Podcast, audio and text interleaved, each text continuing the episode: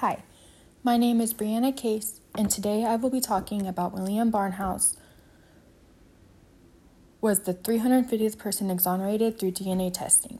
William Barnhouse has had serious mental health conditions his whole life and had spent 25 years in prison for a sexual assault crime he did not commit.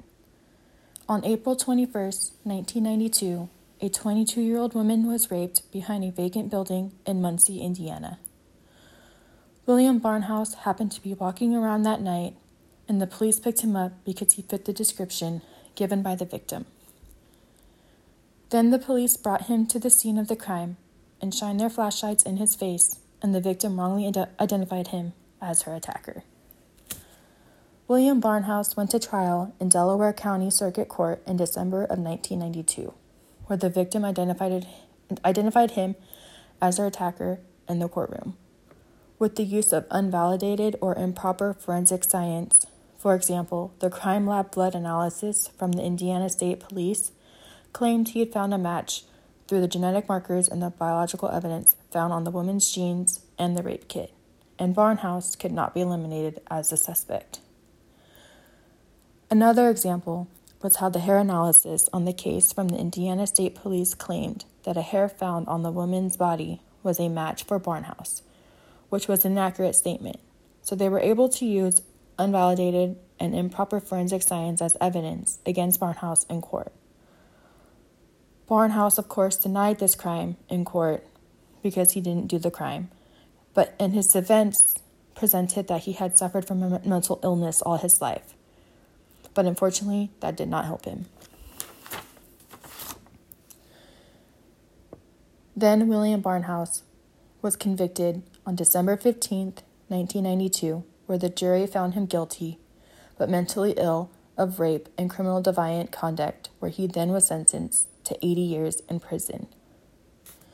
Then, in 2013, after the FBI reported that microscopic hair comparison could produce a match between two hairs as scientifically invalid, that the FBI, the Department of Justice, the Innocence Project, and the National Association of Criminal Defense Lawyers began a review of FBI analysis testimony and reports. This then proved that analysis had provided erroneous testimony and reports for more than 90% of the cases reviewed by 2017. Then, in 2016, the Innocence Project and the Wrongful Conviction Clinic at Indiana University McKinney sought DNA testing to be done of the sperm and the vaginal swabs in the rape kit and on the sperm found in the victim's jeans. The Delaware County Prosecutor's Office agreed to the testing. With this testing, the same may the same male DNA profile in the rape kit and on the jeans had excluded William Barnhouse as the source of the biological evidence. Then the prosecution joined with Barnhouse's attorneys requesting his convictions be vacated.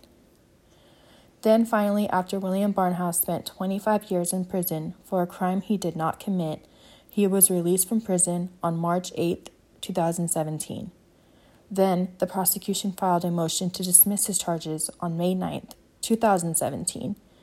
Then the judge granted the motion on May 10, 2017.